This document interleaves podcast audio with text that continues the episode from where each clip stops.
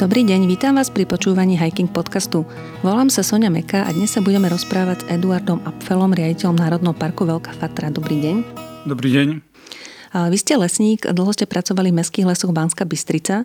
Po posledných voľbách ste prešli do štátneho podniku Lesy SR ako technický námestník a odtiaľ si odišli po tom, čo zo svojej pozície musel odísť aj riaditeľ vtedajší zástanca takého reformného krídla lesníkov Matej Vigoda. A potom ste prešli na ústredie štátnej ochrany prírody a výrazne ste sa podielali na príprave a priebehu reformy národných parkov. A prečo ste sa rozhodli zase odtiaľ odísť a kandidovať na pozíciu riaditeľa tohto národného parku?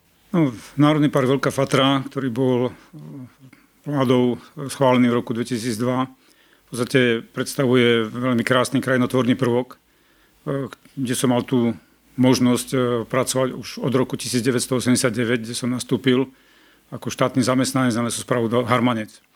Veľmi veľa som sa túlal po prírode Veľké Fatry a postupne vlastne tá moja práca ma doviedla lesnická, e, kto zachovali časti prírody pralesov, pralesových zvyškov, ktoré sú teraz vlastne zadefinované. V tejto boli vlastne e, rezervácie, v prípade územia, kde sa nemenežovalo toto územie.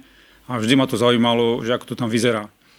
Postupne e, vlastne, ako sa vyvíjala moja profesia alebo profesijný život, som sa dostal do ochrany prírody, pretože si myslím, že ochrana prírody má zmysel pre krajinu ako celok, aj pre nás, e, občanov tohto regiónu.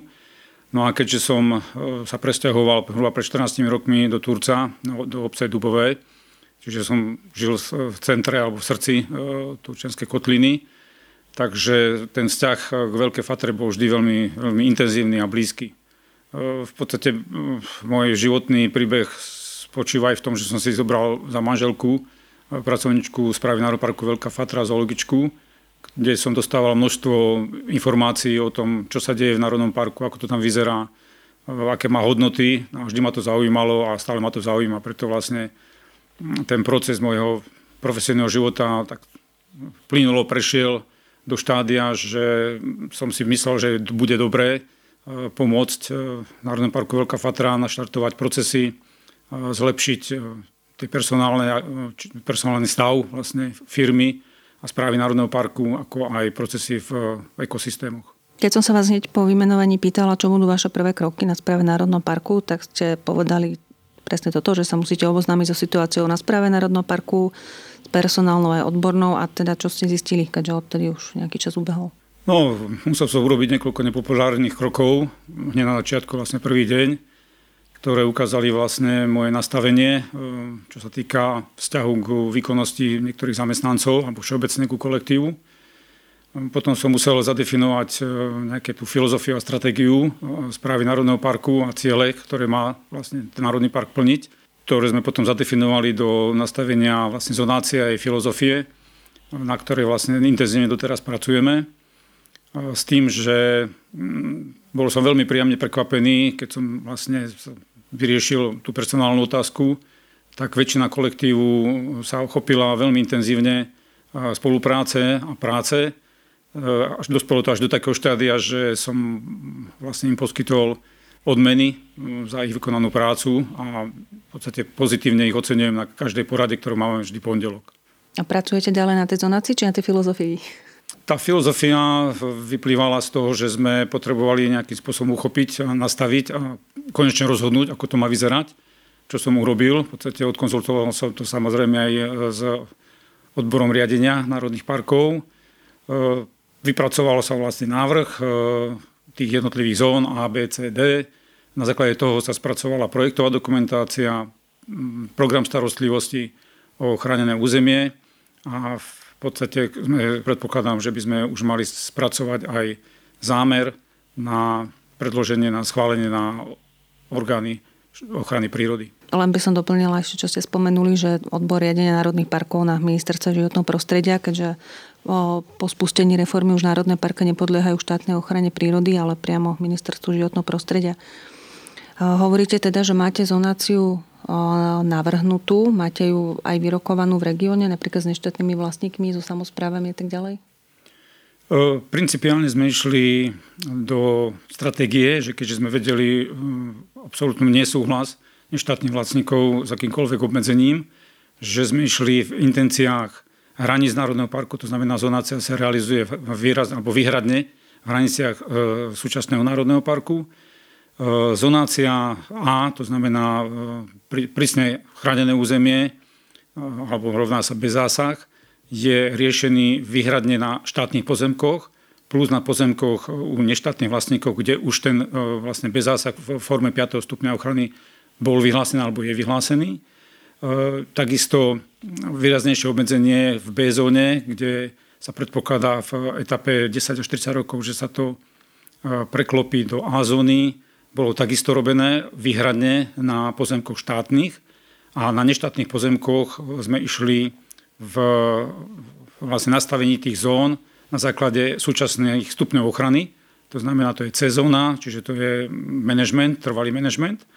No a keďže v podstate nekončíme, naša práca bude pokračovať ďalej, plánujeme intenzívne komunikovať s neštátnymi vlastníkmi lesov, plánujem ja osobne za nimi chodiť, poskytnúť im všetky informácie relevantné, ktoré budú potrebovať na to rozhodnutie, že či Ehm, budú sa dať nejak, alebo budú ochotní sa nejako obmedziť do budúcna, alebo sa nebudú dať, alebo chcieť obmedziť.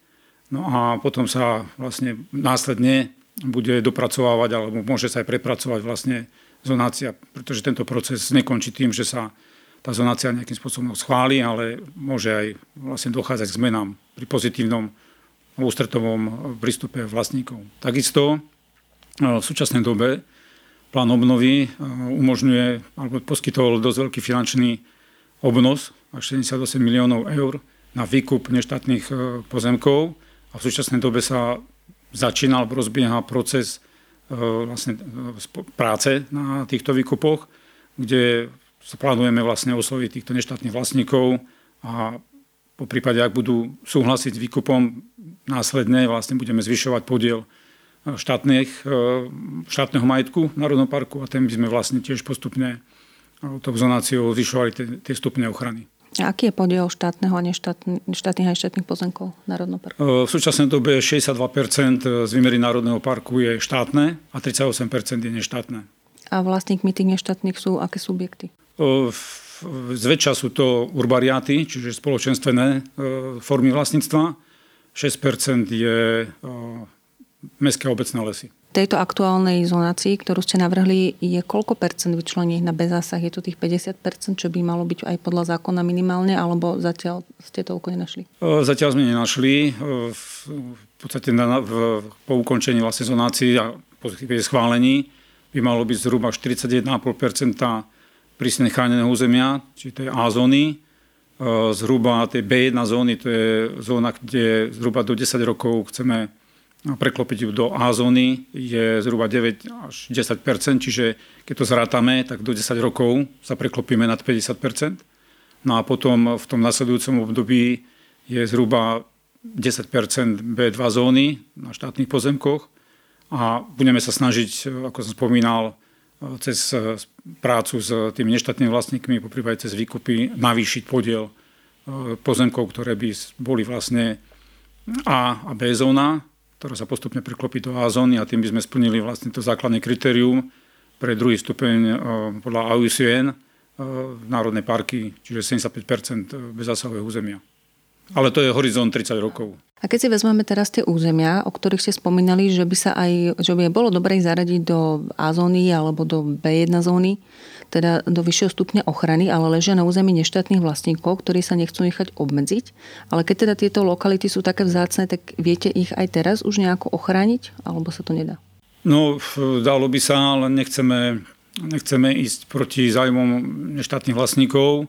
Ako legislatíva mm, nám to umožňuje, akože výraznejšie by sme ich mohli obmedziť, ale nechceme to spraviť. Chceme ísť skôr pozitívne, chceme ich motivovať, sú rôzne možnosti motivácie, ako napríklad e, výkup jednotlivých stromov alebo e, zmluvná starostlivosť, po prípade e, vlastne poskytnúť im také background na získavanie újmy v prípade, keby sa rozhodli, že sa nechajú obmedziť. No a sú rôzne potom ešte eurofondové výzvy, kde je možné platby za takéto obmedzenia, že čas porastu hej, sa obmedzia, že nebudú tam ťažiť povedzme na 10 rokov, 20 rokov a potom sa uvidí. Čiže pôjdeme skôr takouto spoluprácou a pozitívnym, pozitívnou motiváciou. Vy ste vo vašej koncepcii, z ktorou ste sa prihlásili do konkurzu, uvádzali viacero problémov v tohto národnom parku, ktoré vnímate. A teda, že je tu zlý stav lesných porastov, nadmerný otok vody z lesa, strata biotopov, hlucháňa, neregulovaná návštevnosť, problém so zranenými živočíchmi. Akú máte predstavu o riešení týchto jednotlivých problémov? Môžeme ich kľudne aj po jednom rozobrať. Samozrejme, vlastne toto všetko riešime v rámci aj toho projektu ochrany a programu starostlivosti. Tam je to koncepčne rozpracované. Je to beh na dlhé trate, ale treba povedať, že žiaľ v minulosti dochádzalo k dosť výraznému pred 100 rokmi zalesňovaniu smrekom v Národnom parku. Zhruba 40% výmery je porastených smrekom, čo nie je správne. Čiže je potrebné sa týmto zaoberať. V nedávnej minulosti spracovávaním vetrovej a likožrtovej kalamity došlo takisto k odkryťu obrovských plôch. Dneska napríklad som bol v Lubochni, kde som bol pozerať e, porasty a v podstate sme si nastavovali e, management e, s lesníkmi, ktorí sme delimitovali, pričom musím kvitovať ich snahu učiť sa. Dokonca ma prekvapili svojim prístupom, že chceli byť prísnejší, ako som bol ja, čo je veľmi dobré. Čiže je potrebné toto uchopiť a tiež treba vychádzať vlastne toho zámeru zonácie, že ako to máme nastavené, že tú zonáciu sme nastavovali nie vždy podľa stavu porastov, ale vlastne cieľov, ktoré chceme dosiahnuť a to je bez zásah, alebo tú prírodnú ochranu a ochranu tých e, procesov, ktoré sa tam dejú. Čiže bude aj tak, že pokiaľ to odzonujeme, tak sa dostanú na a zóny alebo do B, B1 zóny aj porasty, ktoré boli v nedávnej dobe odkryté, ale nechá sa to na samovývoj. Čiže je to veľké množstvo práce. E, našťastie operačný program Kvalita životného prostredia a aj do budúcna operačný program Slovensko e, bude finančne motivovať na to, aby sme nejakým spôsobom menili tento stav ekosystémov, formou napríklad e, podsadie e, jedle, čiže prirodzené drevé skladby, dostáva tam jarabinu, prípade brezu, chrániť proti škodám zverov, pretože sú tam veľké škody zverov, ako jedla tam má problém odrastať pre tie stavy. Čo sa týka no, ekologického funkčného priestoru pre hlucháne, kde sa hlucháne nachádzajú, tak keď sa tam nachádzajú napríklad preústené mladiny, tak je dobre ich presvetľovať, uvoľňovať, čiže na toto sa nájdú zdroje či touto cestou pôjdeme. Nejaká regulácia návštevnosti? Zatiaľ regulovať návštevnosť nevieme, alebo ne, ani nebudeme, pretože nemáme žiadne informácie. Doteraz nebol robený žiadny monitoring. Ale ste to spomínali v koncepcii. Áno, spomínal som to, pretože prvým krokom je zistiť stav, aký, aký máme a následne potom robiť opatrenia. Čiže prvým krokom v budúci rok chceme začať monitorovať pohyb návštevníkov pomocou Eh, automatickej evidencie návštevníkov, takisto ako peších, tak aj cyklistov. Vytipovali sme si dve, dva územia, v podstate Gaderskú dolinu alebo Chňanskú dolinu. No a na základe toho potom sa vlastne rozhodneme, eh, akým spôsobom budeme regulovať túto návštevnosť a či ju bude potrebné regulovať. Takže sme vlastne v začiatkoch.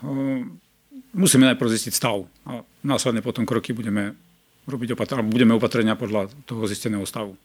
Áno, ale naražala som aj na to, že, že pokiaľ ste to dali do tej koncepcie, tak zrejme to bolo na základe, niečoho, že evidujete nejaké lokality, treba, ktoré sú poškodzované nadmernou návštevnosťou alebo nejakým nesprávnym spôsobom ich používania, alebo proste na základe čoho ste to tam zmieňovali? V tej mojej stratégii mám uvedené, že najprv zistím stav a potom budem regulovať a podľa toho stavu sa rozhodnem. Čiže najprv musíme zistiť stav. Nebudem regulovať niečo, čo, o čom nemám informácie. V podstate v minulosti správa Národného parku Veľká Fatra nerobila žiadne monitoringy pohybu návštevníkov, ako to robia napríklad Malá Fatra, alebo Slovenský raj, alebo TANAP. Takže tu je to stav nula. Nie sú žiadne informácie. Takže najprv ich musím získať, na základe toho sa budem rozhodovať. Nebudem sa rozhodovať na nejakých subjektívnych pocitoch alebo dojmoch. A čo sa týka problémov so zranenými živočíchmi, tie sa ako riešia aktuálne? Mali sme poradu minulý týždeň s generálnym riaditeľstvom Šopsera, ktoré vypracovalo mm, takú analýzu stavu, akom, akom sa Slovensko vlastne nachádza, čo týka starostlivosti o handicapované chránené živočichy. No a prišli s dobrou koncepciou, kde vlastne tá filozofia by mala spočívať v tom, že my sme jednotlivé správy národných parkov a chakaočiek zadefinovali potreby finančné aj personálne, čo sa dosiaľ dialo aj za minulé roky. Z toho vyplynula, čiže zase treba zistiť stav, z toho vlastne vyplynuli potreby, čo týka personálne aj finančné. A ShopSR, aspoň tak e, tá analýza a tá stratégia je pripravená, že by malo zastrešovať túto starostlivosť handicapované živočichy formou, že by išiel kontrakt z Ministerstva životného prostredia na ShopSR a ShopSR by poskytovala finančné zdroje na e, potreby jednotlivých správ národných parkov podľa ich potrieb, doteraz vlastne sa zadefinovali aj finančných, aj personálnych. Čiže vlastne tok by bol Ministerstvo životného prostredia, ŠOPSR a jednotlivé správy národných parkov. A my by sme vlastne poskytovali tieto zdroje podľa, podľa našich e, potrieb e, na zabezpečenie tej činnosti. Ale pozitívne je to, že vlastne by sa výrazne pomohlo tým veľkým záchranným centrám, ako napríklad Zázriva, ktoré vlastne mali obrovský problém e, v poslednej dobe, že akým spôsobom budú fungovať, ako budú financované. Pôvodne sme sa dohodli, že e, toto financovanie zastrešíme my, ale to by bolo z našich vlastných zdrojov.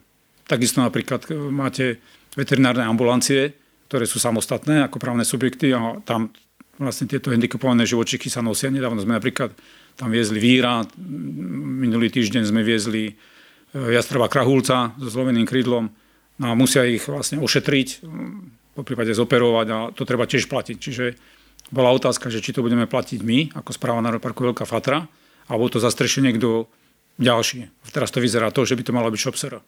To je tá koncepcia z jary tohto roka, ktorá predpokladá, že e, správy by plnili ako keby funkciu nejakej pohotovosti alebo takého krátkodobého starania sa o tieto živočichy a potom by na Slovensku fungovalo niekoľko väčších silných záchranných staníc, kde by mohli byť aj teda dlhodobo. Tak? Áno, je to veľmi rozumné, pretože správy, jednotlivé správy e, nemajú kapacity na to, aby sa tí zamestnanci trvalo starali o tieto, alebo trvalo aj, aj, aj priebežne starali o tieto handicapované živočichy, pretože tieto živočichy si vyžadujú obrovské množstvo energie a času, pretože to poznám z domu, ako mám manželku zoologičku, ktorá sa stará o takéto živočichy, ale to je zase o tej ochote, že si v podstate zoberie domov toho živočicha, tam sa o neho staráme, pretože chodiť z domu do Martina, kde tu vlastne to zariadenie je, je nereálne. A to by sme museli vlastne nájsť Martine človeka, ktorý bol ochotný. Ale v princípe je snaha a budeme sa snažiť. Aj sme sa tak dohodli so Shopsero, že by sme v tom období, keď ich najviac, to znamená od takého marca do septembra, tých eh, handicapovaných živočichov, že by sme si našli externého pracovníka na dohodu, ktorý by riešil takéto akutné veci a sem do Martina by chodil. Ale stále je tam tá potreba vlastne o tie živočichy sa starať povedzme dlhšiu dobu, čo zastrešuje vlastne tá zazriva pre nás. A viete povedať, alebo zaznelo na tej porade, že aký je časový predpoklad, kedy by sa to mohlo zrealizovať, či takáto systematická zmena v tej starostlivosti o handicapované živočichy?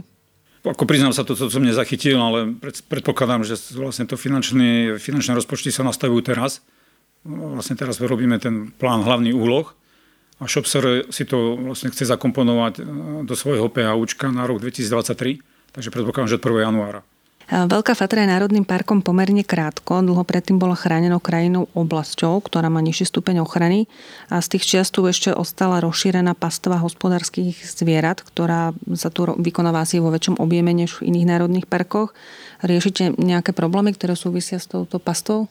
E, áno, v podstate oslovili ma už dva, dve súkromné farmy. E, takisto tento týždeň sme boli na farme v Lubuchňanskej doline, kde hospodári rodina Vrlíkovcov. E, oslovili ma, aby vedeli vlastne našu filozofiu a nastavenie do budúcna, aby vlastne tá spolupráca bola pozitívna a ústretová. Takže sme za nimi vycestovali ja a moji odborní pracovníci, kde sme dosť dlho vlastne konzultovali ich, ich potreby, naše názory a v podstate sme sa zhodli na spôsoboch našej spolupráce a v tom, že ich neplánujeme nejakým spôsobom e, obmedzovať, pretože aj botanička aj polnospodár, aj zoologička akože pozitívne vnímajú vlastne tú pastu na to územie, pričom samozrejme musia byť nastavené určité pravidlá. Množstvo dobyčích kde sa, kde sa má pás, že sa nesmie pás. Napríklad v Jelšinách, lebo to sú biotopy európskeho významu, horské jelšové lužné lesy, čiže tam to nebude možné, ale v podstate dospeli sme k veľmi pozitívnym výsledkom, že oni majú záujem napríklad starať sa o dosť značné množstvo schatralých objektov, ktoré sa nachádzajú v doline, ktoré donedávna boli v štátnom majetku, čas ešte je, ale po zonácii prejde pod nás. Čiže bolo by to pozitívne minimálne pre ten majetok štátu, že by sa postarali, platili by nám nájom, mohli by rozbehnúť, aj, aj chcú rozbehnúť v podstate predaj produktov, bioproduktov vlastne z Národného parku, čo je veľmi pozitívne. Chystajú nejaké rekonštrukcie, kde nás kde nám ponúkli, že by sme mohli aj my prezentovať naše aktivity, našu činnosť. E, takisto pasu na holiach, ktoré je potrebné udržiavať a manažovať, čiže myslím, že, že tá, to naše stretnutie bolo z obidvoch strán veľmi, veľmi pozitívne. A koľko máte ešte ďalších území, kde by ste potrebovali kosiť alebo pás alebo robiť nejakú inú formu tej aktívnej ochrany prírody, aby druhý odtiaľ nezmizli? Zhruba 10% územia je alebo 12% je nelesných, to znamená, sú to polospárske pozemky, sú to pasty, hole, sú to mokrade. E, napríklad veľkým obspravovateľom sú, je družstvo v Liptovských revúcach, revúcich, kde takisto predpokladáme, že je potrebné, aby sa pokračovalo v tejto pastve. E, čiže toto budeme podporovať a nebudeme to nejako obmedzovať. Samozrejme, bude to treba nejakým spôsobom regulovať. E, takisto ich upozorňujeme týchto farmárov, hospodárovateľov na povinnosť chrániť svoje stáda pred e, vlastnými veľkými šelmami. Pokiaľ budú chcieť v budúcnosti od 1. januára je vlastne platné e, vlastne e, parametre podľa novelizovanej vyhlášky 170 roku, z roku 2021. Ďalej, mokrade je dôležité ich manažovať, pretože dochádza ich zarastaniu, zanášaniu, čiže Tuto je potrebné robiť vlastne management e, kosením, vypilovaním toho zárastu krovín. No a veľmi pozitívne je, že pokiaľ získame nejaké zdroje a budeme vedieť získať zdroje a bude to vlastne otvorené, tak budeme oslovovať súkromných vlastníkov týchto parciel alebo týchto pozemkov, lebo teraz e, vďaka novele zákona sú vyňaté takéto pozemky z verejného obstarávania a vlastne tí vlastníci majú prednosť pred pred tým, aby sme tým verejným obstarávaním získavali iné, iných dodávateľov týchto prác. Čiže aj touto cestou sa budeme snažiť tieto, tieto územia manažovať. Napríklad nedávno bolo Rakšianské, Rašelnícko bolo takto manažované, ale našimi, našimi zamestnancami. Ale tak predpokladáte, že pokiaľ vlastne bude mať finančnú motiváciu sa to starať, že by to robil sám? Samozrejme, veď v podstate aj v rámci tej prípravy reformy národných parkov bolo vytýkané, že nie je umožňované vlastníkom nejakým spôsobom sa podielať na manažmente územia národných parkov a toto otvára vlastne dvere tak, takémuto spôsobu. A najstaršou prírodnou rezerváciou na území tohto národného parku je Národná prírodná rezervácia Harmanecká Tisina, ktorá bola založená ešte v roku 1949 a v nej sa chráni najmä tis obyčajný, ktorý tu rastie ešte od hôr, ale je teda poškodzovaný vysokou zverou, teda zvieratami, ako kopytníkmi, kvôli tomu, že kôra tohto stromu obsahuje halucinogénne látky.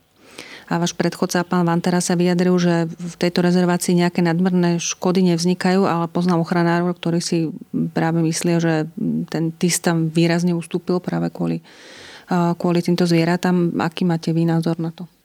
No, keďže mám veľmi, veľmi pozitívny vzťah k TISu a mám s ním obrovské skúsenosti 30-ročné, tak viem o ňom veľmi veľa. A tí ochranári majú pravdu. Ako TIS, TIS je drevina, ktorá je výrazne ustupujúca ohrozená v podstate v súčasnej dobe, čo týka Veľké Fatry. V roku 2017 myslím, že OZ Prales robilo takú analýzu a výskum E, Tisu, skoro v celej Veľké Fatra, minimálne e, v západnej časti a južnej, kde zistili, že za 70 rokov e, na základe informácií, keď porovnali ich merania, presné merania, pretože každý tis sa snažili identifikovať s údajmi, ktoré z literatúry získali, tak došlo k úbytku na početnosti o 80% To znamená, len 20% tých tisov sa nachádza v tomto území, oproti roku 1957 to bolo, sa mi zdá. No, ale to je jedna rovina. E, druhá rovina je, že ten tlak tej raticovej zvery, hlavne jelenej, srčej nie, ale jelenej, ktorá to spása, obriza kôru a spása to prirodzené zmladenie taký, že na území Veľké Fatry nenájdete e, na voľne dostupnej ploche pre túto raticovú zver prirodzené zmladenie. Pretože dochádza k totálnemu, úplne totálnemu zhryzeniu tohto zmladenia. A toto zmladenie sa nachádza jedine v častiach, kde sa tam nedostane, to znamená brala. No a v rámci mestských lesov som ja vlastne inicioval e, vybudovanie takého kontrolného oplotku v rezervácii Pavelcovo, kde e, ako zásahmi do stavu porastu, kde to bola bučina vlastne obnovovaná alebo v obnove, kde som ako jemnými zásahmi, postupnými, citlivými, jednotlivými výbermi umožnil vlastne tomu tisu, ktorý sa tam nachádzal, ten dospelý, vlastne e, zväčšiť koruny, začať plodiť a začať vlastne e, poskytovať možnosť prirodzeného zmladenia. Ale keďže som vedel, že tá zver má taký totálny ako devastačný vplyv na e, tisa, tak sme urobili oplotok 25x25 metrov, kde zhruba po 15 rokoch sú také výsledky, že vlastne Technická univerzita, pán profesor Saniga tam robil výskum, bola, je z toho aj monografia, kde dokáz, sa dokázal totálny vplyv raticovej zvery na likvidáciu prirodzeného zmladenia, pričom tam nádherne odrastá to prirodzené zmladenia tisu, čo je vlastne dôkazom toho, že ten tis je totálne e, ničený raticovou zverou. Ale to není len prioritná, prioritný vplyv na likvidáciu akože populácie tisu, ale prioritne je vlastne ten management lesnický, ktorý v minulosti nebral do úvahy, že tis je síce plastická drevina, pretože mm, dokáže raz ako na slnku na otvorenom priestore, predsa v mestách je tisu veľa, ale aj totálnom, totálnom zápoji, to znamená úplne tme, čiže dokáže tam prežívať. Takisto pôda, e, nie, nie, nie je mu problém e, rásť na kyslej pôde aj na zásaditeľ v vápencoch, takže veľmi plastický, ale čo neznáša je náhle odslonenie. Jeho chlorofil nie je schopný sa prispôsobiť, tam má niekoľko variantov chlorofilu a chlorofil, pokiaľ chce sa prispôsobiť, alebo no, má možnosť sa prispôsobiť dlhodobo tomu odsloneniu, tak dokáže prežiť, ale nie je to nie je náhle. Čiže nesme sa okolo neho vyrúbať. Áno. No a v minulosti sa vlastne používali maloplošné hloruby, čiže totálne odslonenie na veľkých plochách, postupne sa prešlo na jemnejšie, ale vždy, keď sa odkrývalo, tak sa vyrúbali vlastne všetky stromy. Čiže nič ho nechránilo, ale my na mestských lesoch, keď som tam pracoval ako hlavný inžinier, sme zaviedli zásadu, že pokiaľ sa TIS nachádzal vlastne v ploche, ktorú sme dorúbavali, kde bolo akože veľmi dobre prirodzené zmladenie, tak sa vždy nechávali e, stromy pred TISom z, z južnej strany e, na ochranu ako na tienenie. A plus na tom Pavelcové sme používali jednotlivý výber dlhodobo, vlastne trvalo do takého stavu som sa snažil dostať poraz, že keď vlastne skončím s ťažbou tých hrubných porastov, tak to zmladenie, ktoré tam bude, už sa bude nachádzať nad tým tisom, aby ho chránilo. To znamená, tých 17 metrov by malo, alebo 18 metrov. Čo myslím si, že mestská lesy doteraz, hm, myslím, že plnia túto úlohu. A máte nejaký plán aj pre tú harmanickú tisinu? Uh, harmanickú tisinu v podstate ona veľmi zle dopadla. Mm, veľmi zle. Tam, tam možno, že ešte väčší podiel e, poklesu tej populácie ako 80%, možno 90% z tých údajov z minulosti, pričom e, sa traduje, že tam bol najväčší výskyt tisu možno v Strednej Európe alebo v Európe ako stovky tisíc kusov, ale to nebola pravda, to, to bola hoax v podstate. Tam je pár desiatok, možno stovku, stoviek kusov tisu, ktoré sú dosť, e, boli atakované, ale ochrana prírody vlastne investovala do ochrany tých kmeňov, tých dospelých. Ochránila to polinetom, čiže ten, ten dospelý tis je nejakým spôsobom ochránený. Mm, to prirodzené zmladenie mm, nie je chránené, čiže je likvidované totálne, jedine čo sa mluví tak v tých skalných stenách. Ale čo je pozitívne, takže v podstate v týchto rezerváciách nie je dovolené spracovať kalamitu. To znamená, keď tam padne kalamita, čo tam aj padá, tak vlastne do tých častí, kde je to vyvratisko, tak tá, tá, tam zver sa nedostane alebo nejde. Čiže vlastne pomedzi tie vyvrátené buky, lebo sú tam zväčša buky, e, sa dokáže ten tým zmladzovať a dúfajme, že do budúcnosti tá kalamita bude tiež postupne fungovať, že to bude padať a bude to prekrížené, čiže tá zver sa tam dlhodobo nedostane. Takže je šanca nejakým spôsobom, že aj to zmladenie sa zachráni. Ale iná, iná, iný spôsob ako oplotky si neviem predstaviť, že by sme tam robili. Je to veľké územie? Nie, to je pár desiatok hektárov, to je, to je malé. Ako harmenská tysina je dosť často spomínaná, ale ako v súčasnej dobe by som to nebral ako zanosné územie, čo sa týka výskytu tisu. Podstatne viac ho je v starohorských vrchoch alebo kremnických vrchoch. Takže pokiaľ chce niekto vyzdeť tis, tak by som išiel inde. Len na to som naražala, že prečo teda tam tie oplotky nie sú reálne. Oplotok funguje dovtedy, dokým na nepadne strom. Aha, rozumiem. A tam tá kalamita padá, čiže museli by sme to neustále opravovať. A tam je, ja si aspoň myslím, ako prírode ten ochrana toho prírodzeného procesu a prírodných procesov, aby tam človek nezasahoval vôbec. A uvidíme, čo sa udeje. Vy ste aj v úvode nášho rozhovoru spomínali pralesy. Mm, pokiaľ viem, tak Veľká Fatra v rámci Slovenska je pohorí s najväčšou výmerou pralesov. Vie sa do nich pozrieť verejnosť nejakým spôsobom, alebo budete sa snažiť ich nejako sprístupniť? E, áno, mm, podľa informácií od Maruša Jacika v podstate je v rámci Veľkej Fatry identifikovaných 1560 hektárov e, pralesov a pralesových zvyškov. Máme veľké komplexy e, pralesov, napríklad Tlstá, je to vyše 3000 hektárov, čiže je to aj koncentrá, je to veľ, veľ, veľmi veľké a v nich sa nachádzajú vlastne tieto pralesové zvyšky. Čiže je to obrovský potenciál a myslím si, že e, tie pralesové zvyšky a ten stav porastov, ale takisto krajinotvorné prvky alebo ten relief toho terénu E, vníma verejnosť ako veľmi pozitívne a veľmi, veľmi ako kvalitné územie, čo mám informácie, hlavne napríklad z Čech považujú Veľkú Fatru za jedno z najkrajších území v rámci Slovenska. No a čo sa týka pohybu e, návštevníkov, nemeníme ani v rámci programu starostlivosti otvárať nejaké územia na voľný vstup e, návštevníkov. Bude to regulované na, cez turistické chodníky, tam to bude samozrejme ale vytvoríme aj sieť e, chodníkov, ktoré budú nie turistické, ale budú mm, určené na prírodný turizmus, to znamená na sprevádzanie, kde budeme ukazovať e, tie prírodné procesy, ktoré prebiehajú e, v týchto pralesových zvyškoch, pretože oni sa všetky budú nachádzať v tej A-zóne. Pričom tento spôsob vlastne výchovy a vzdelávania je takým druhým pilierom a cieľom Národného parku, alebo mal by byť. Eh, pričom chceme zahrnúť do také pomoci a umožniť to chceme nielen našim zamestnancom, ale aj do vonka, profesionálom. A takisto budeme sa zameriavať na regionálnych sprievodcov.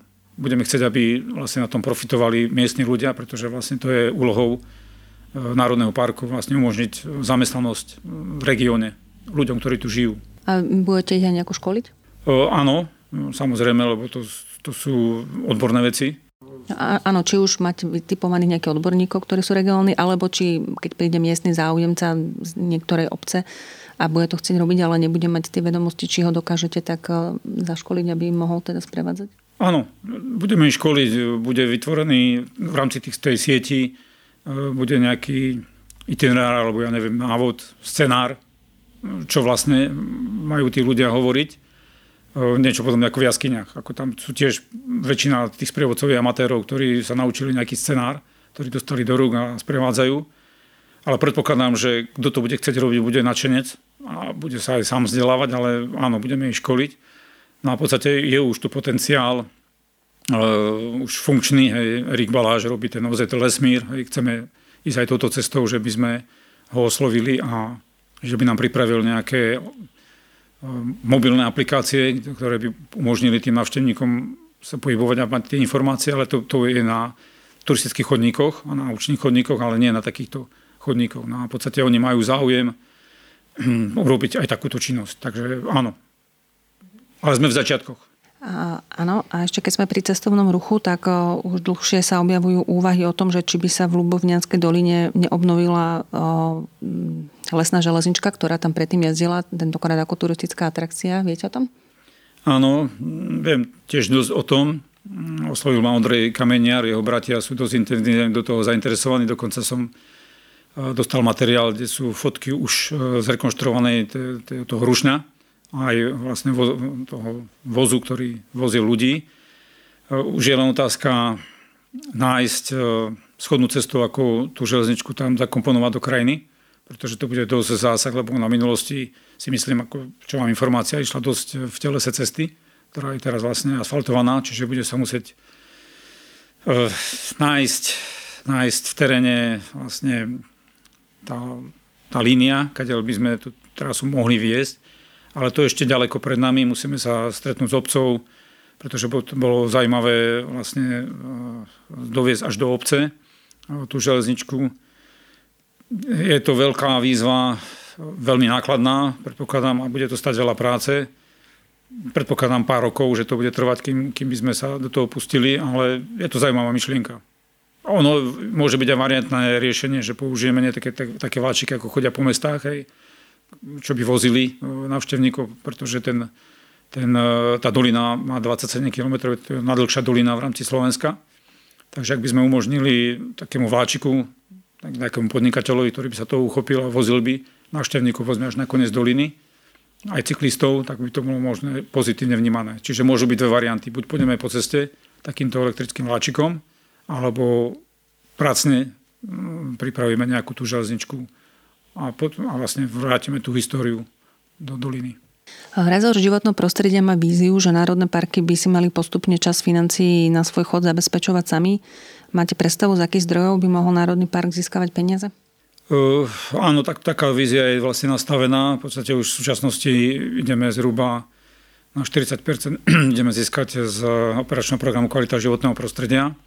Predpokladám, že také výzvy budú aj v novom operačnom programu Slovenska, čiže budeme značnú časť finančných zdrojov získavať na realizáciu manažmentových opatrení na mzdové prostriedky, na prevádzkové náklady a takisto investičné zdroje cez míry na rekonštrukciu budov a zvonkajších zdrojov. No ale to není všetko, pretože značná časť vlastne zdrojov podľa mňa by mal štát garantovať no, pre správu Národného parku, pretože zabezpečujem množstvo stanovisk dovonka orgánom ochrany prírody, zabezpečujeme strážnu službu, čiže štát by mal e, časť prostriedkov minimálne 30-45 z môjho pohľadu kryť z kontraktu, zo štátneho rozpočtu. V súčasnej dobe to je zhruba 10% A po prípade kryť e, všetky naše potreby a požiadavky z Enirofondu, čo tiež je podľa mňa tiež zdroj vhodný na vlastne krytie nákladov národných parkov. No a čo, to je, ako to je súčasná doba, lebo kým sa naučíme získavať tie zdroje vonkajšie, tak to bude chvíľu trvať. Ale postupne si viem predstaviť, že prejdeme do zhruba možno 30-40%, že budeme získavať z vlastnej iniciatívy. Časť je z predaja dreva, ale vlastne vďaka tomu, že chceme postupne preklopiť e, značnú časť do štátnych pozemkov, skoro všetky, do A, B zóny. Takže časom vlastne stratí Národný park zdroje krytia financií z dreva, predaja dreva. Takže musí sa nájsť iný zdroj, štandardne v zahraničí vstupné. Ako jednoznačne Gaderská dolina, to bude jedna z prvých, len zase musíme zistiť e, tú návštevnosť, identifikovať spôsoby, Ehm, musíme musieť vzdelávať tých návštevníkov, aby to chápali, že tie peniaze nie je na, pre, na to, aby sme ich prejedli, ale na ochranu tej prírody, ehm, poskytnúť im možnosť ehm, lavičky, hej, sociálne toalety nie sú tam, čiže tí ľudia majú problém v tomto. No, spomínali ste reguláciu, v podstate dosť často chodím do Gaderskej doliny a vnímam veľmi negatívne podnikateľskú aktivitu požičiavania elektrických kolobežek, ktoré sú veľmi tiché a veľmi rýchlo jazdia a ohrozujú e, peších turistov, rodiny. Ako stretávam sa so značnými stiažnosťami ľudí na toto. Čiže budeme musieť nájsť pravidlá fungovania napríklad cyklistov a peších turistov, lebo to, keď, sú, keď je pekný víkend, to sú stovky tisíce ľudí, ktorí sa tam prechádzajú a pomedzi to vlastne obrovskou rýchlosťou prechádzajú tieto kolobežky a cyklisti. Čiže ešte len doteraz je šťastie, že sa nikomu nestalo. Čiže toto budeme musieť nejako uchopiť. No a nejaké koncesie podnikateľským subjektom, spolupráca, ja neviem, na nejakých projektoch ďalších, pobytové poplatky návštevníkov, turistov, vlastne budeme musieť pracovať so samozprávou, s obcami, kde sa tí turisti nachádzajú. A hľadať iné zdroje, napríklad chceme rekonštruovať budovu, veľkú budovu bývalého závodu lesného, Turčianských tepliciach, ktoré chceme zmeniť na infocentrum a edukačné centrum, kde časom, keď vlastne si tu ľudia zvyknú tam chodiť a budú to vnímať pozitívne, tak e, budú, bude potrebné za to platiť. V podstate budú si musieť za to zaplatiť. Takisto Enviro výchova v rámci škôl, to sprievodcovstvo no, tých turistov, ubytovanie vlastne tých návštevníkov, ktorí budú chcieť to sprievodcovstvo alebo prírodný turizmus, e, nejaké kempy, prírodné kempy by sme napríklad v tej Kaďarskej doline na Žihlavné by mohol byť prírodný kemp, za čo by nám mohli platiť ako tí návštevníci. Čiže je možné získať tieto zdroje, ale nie dnes a zajtra. Bude to trvať minimálne 2-3 roky, kým sa zabehneme a kým tieto procesy a možnosti zárobkovej činnosti vlastne rozbehneme. Ešte moja posledná otázka sa týka tej reformy národných parkov, ktorou ste sa dosť dlho zapodievali a ako ste spokojní s tou verziou, ktorá nakoniec prešla? O, som spokojný, pretože keď sme to riešili, tak vyzeralo to všelijako. Ako, bolo to veľmi náročné a v podstate v tom decembri som, neviem, do 11. alebo do pol 12. kedy vertik padol, som bol hore a potom som nemohol spať do 2. alebo do 3. lebo to bol adrenalín. Pár, pár hlasov tam bolo, že, že to prešlo, ale ten výsledok je z môjho pohľadu pozitívny, pretože už Myslím, len že to... iba o jeden hlas to bolo dokonca. O jeden, no. O jeden, hej. Možno omylom. E, ten výsledok, ako je náročný pre všetkých e, riaditeľov tých správ, ktoré manažujú, aj, aj, to, aj ten kolektív, ktorý to riadi, pretože všetko je to nové, všetko sa to musia učiť, e, nové procesy manažovania. Ale je to pozitívne v tom, že konečne ochrana prírody dostala do kompetencií priamo riadiť a manažovať nejaké územie. Rozhodovať o tom, ako sa tam bude robiť, čo sa tam bude robiť. Dnes som bol za lesníkmi v Hlubokňanskej doline a v podstate som im vravel svoje predstavy, že ako to má vyzerať. Pričom možno to počuli prvý raz v živote. Teraz myslíte o zálesníkmi, ktorí stále pracujú v štátnom podniku? Nie, nie, nie. ktorí sme delimitovali. Ktorí ste delimitovali, tak, aby bolo jasné. Ktorí sme delimitovali. No a to učenie alebo ten spôsob práce donedávna je diametrálne možno o 180% odlišný a opačný, ako to teraz robili. Čiže a tu máme možnosť v podstate v rámci Národného parku Veľká Fatra sme prevzali 28% územia 11 000 hektárov, čo je značná časť. A ja už som mohol rovno rozhodnúť, že jednoducho vieme, že toto je A-zóna. Tá čiara ešte není, není to schválené, ale ja môžem rozhodnúť, že v tej A-zóne nebudete do zonácie nič robiť. A keď sa to odzonuje, tak samozrejme to nadobudne hodnotu tej, toho 5. stupňa, čiže prísne chráneného územia alebo bez zásahu. Čiže už dnes už dnes vlastne tie procesy, tá výroba sa tam nedieje, či nedochádza k vyrušovaniu, nedochádza tam k ťažbe. A v podstate z pohľadu možno verejnosti a ochrany prírody nedochádza k devastácii tohto územia. Už je chránené dnes. A Čiže toto je ten výsledok. Po dokončení zonácie vám vlastne pribudnú ešte lokality. No 62% stupňom, budeme mať. S tretím stupňom ochrany, tak? Nie, 62% budeme mať územia, ktoré budeme manažovať. Dnes je to 28. Aha, rozumiem. Dobre, tak ďakujem veľmi pekne za rozhovor. Dnes sme sa rozprávali s Eduardom Apfelom, riaditeľom Národného parku Veľká Fatra. Ďakujeme. Ja ďakujem za ochotu prísť a možnosť e, vlastne takto prezentovať naše názory, naše vízie. Ďakujem. Moje meno je Sonia Meka a vy ste počúvali Hiking Podcast a tešíme sa na vás opäť onedlho. Do počutia.